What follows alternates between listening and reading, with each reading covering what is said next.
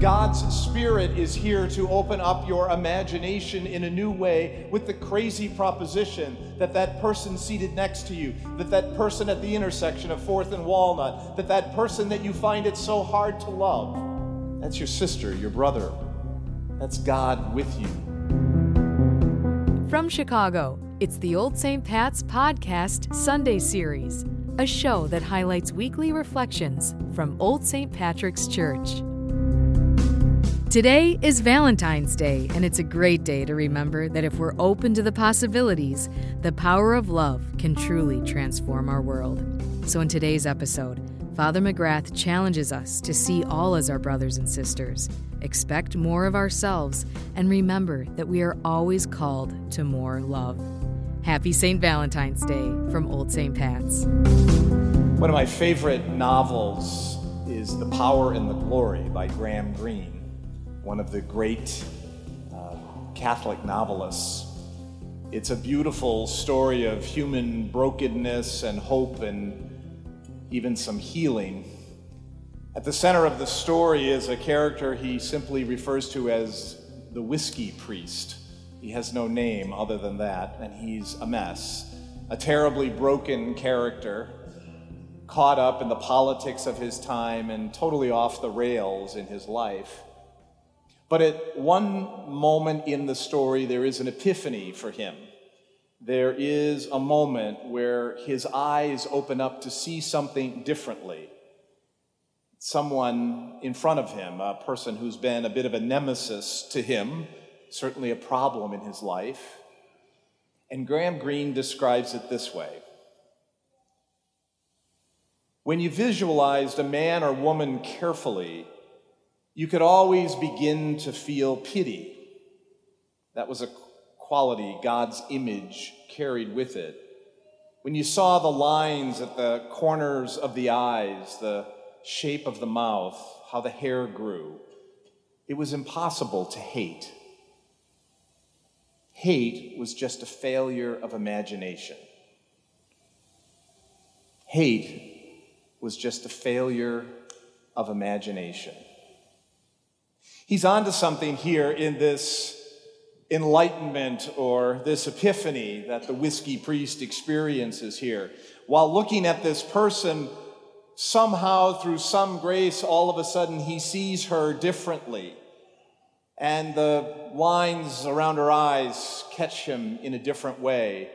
Something about the humanity and, yes, the divinity of this person, the God presence of this person strikes him for the first time in a new way, and it causes him to state, hate is a failure of imagination. It's a failure to see and to imagine what it is that might be right in front of me. So if hate is a failure of imagination, then love, it seems, must demand imagination of us.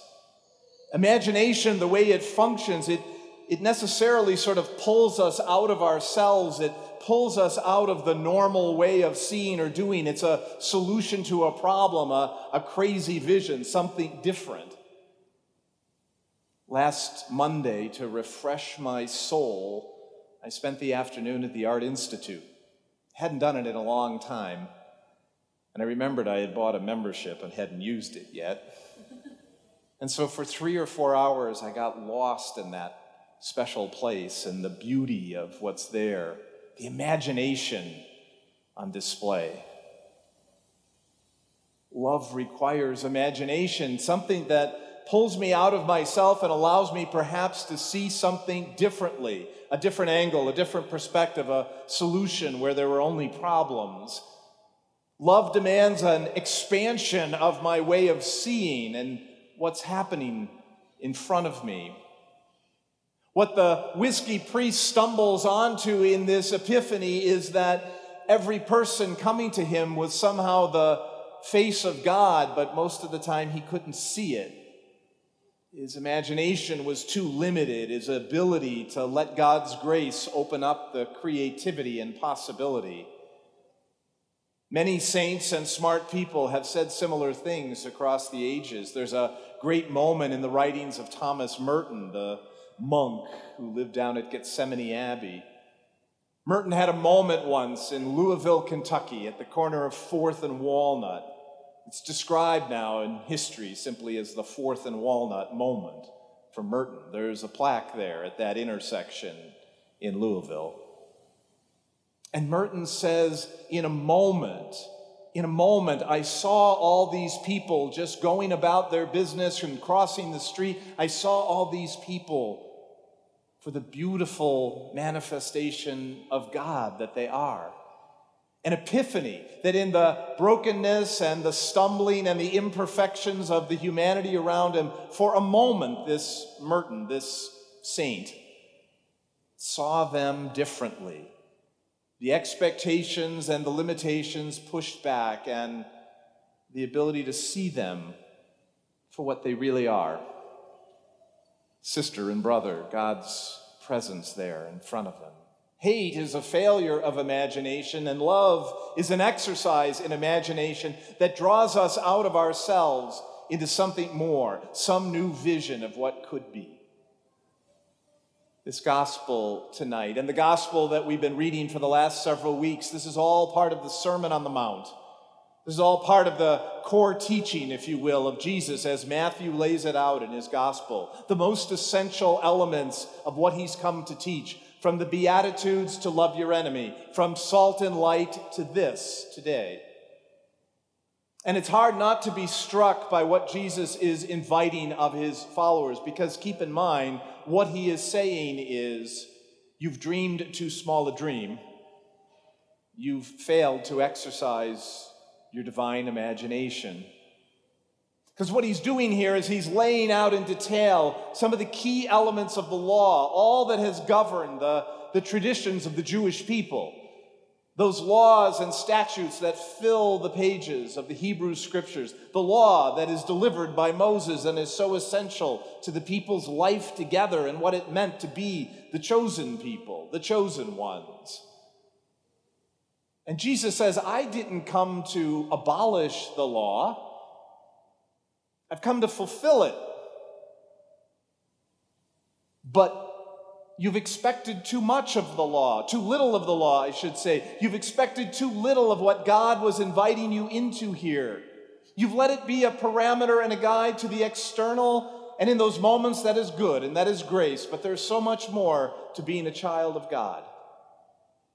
It's as if Jesus wants to say to those people on that hillside longing for something more, those people like you and me longing for a different vision of what could be, aching for the coming of a different way of doing community and how we live together and how we care for one another. And so Jesus says, you've heard it said. Well, the heard it said is the tradition they had been taught from their first days. You've heard it said in the core of the teaching of this tradition, the law and the prophets. But I say, go deeper. I say, have those boundaries pushed back so that you might see differently. I say, God's Spirit is here to open up your imagination in a new way with the crazy proposition that that person seated next to you, that that person at the intersection of 4th and Walnut, that that person that you find it so hard to love, that's your sister, your brother. That's God with you. In the fragile, imperfect humanity that we walk this earth with, Jesus nonetheless says, expect more of yourselves.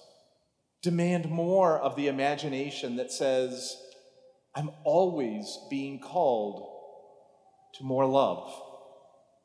I'm being called to see differently, that as I go through my day and I go through my work and I go through what sometimes can feel like a humdrum repetition of Groundhog Day,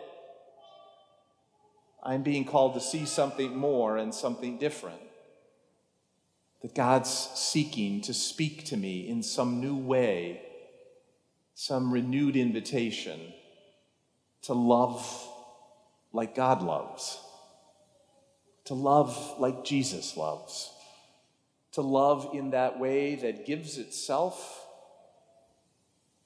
and seeks to find the abiding presence of God in everyone that comes our way, especially and most importantly when it is most difficult to love, maybe most illogical to love.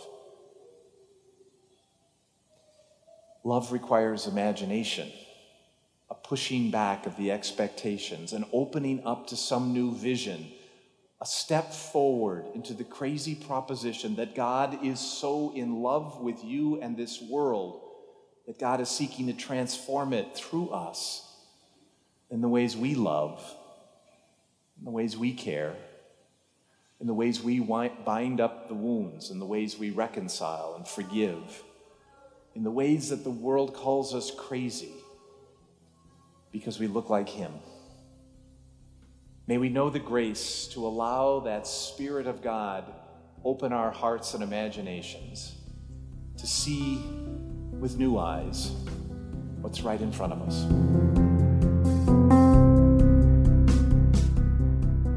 Time now for announcements and events. Our next At the Crossroads Speaker and Discussion Series starts tomorrow, February 15th. We invite you to join us for 3 special evenings as together with highly regarded thought leaders, we explore questions of race, neighborhood, and church. The talks will take place in Old St. Patrick's Church Fellowship Hall at 625 West Adams. Doors open at 6:30 p.m. for refreshments and informal gathering. Each program will begin at 7 and end by 8:15. Are you looking for a fun night of music, dancing, pizza, crafts, glow treats, and more for you and your whole family to enjoy? Then be sure to check out the OSP Family Dance Party this Friday, February 17th from 6:30 to 8:30 p.m. at 625 West Adams. We hope you'll join us for the fun. On Sunday, February 19th, join us for an interesting conversation about Chicago's West Loop, then and now, people, businesses, and buildings, with Connie Fairbanks. The talk will be put on by OSP's own Encore Group and will run from 10:15 to 11:30 a.m. in Fellowship Hall at 625 West Adams. Please register on our website.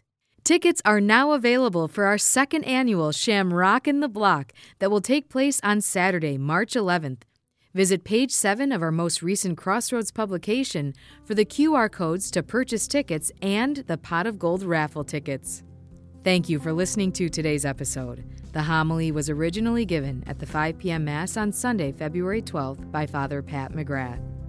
For more information about all resources available, visit our website at oldstpats.org. To stay up to date with new episodes, please follow us on Spotify, Google Podcasts, and the Old St. Pat's app. Find us on Twitter at Old St. Pat's and on Instagram at Old St. Pat's Chicago. You've been listening to the Old St. Pat's Podcast.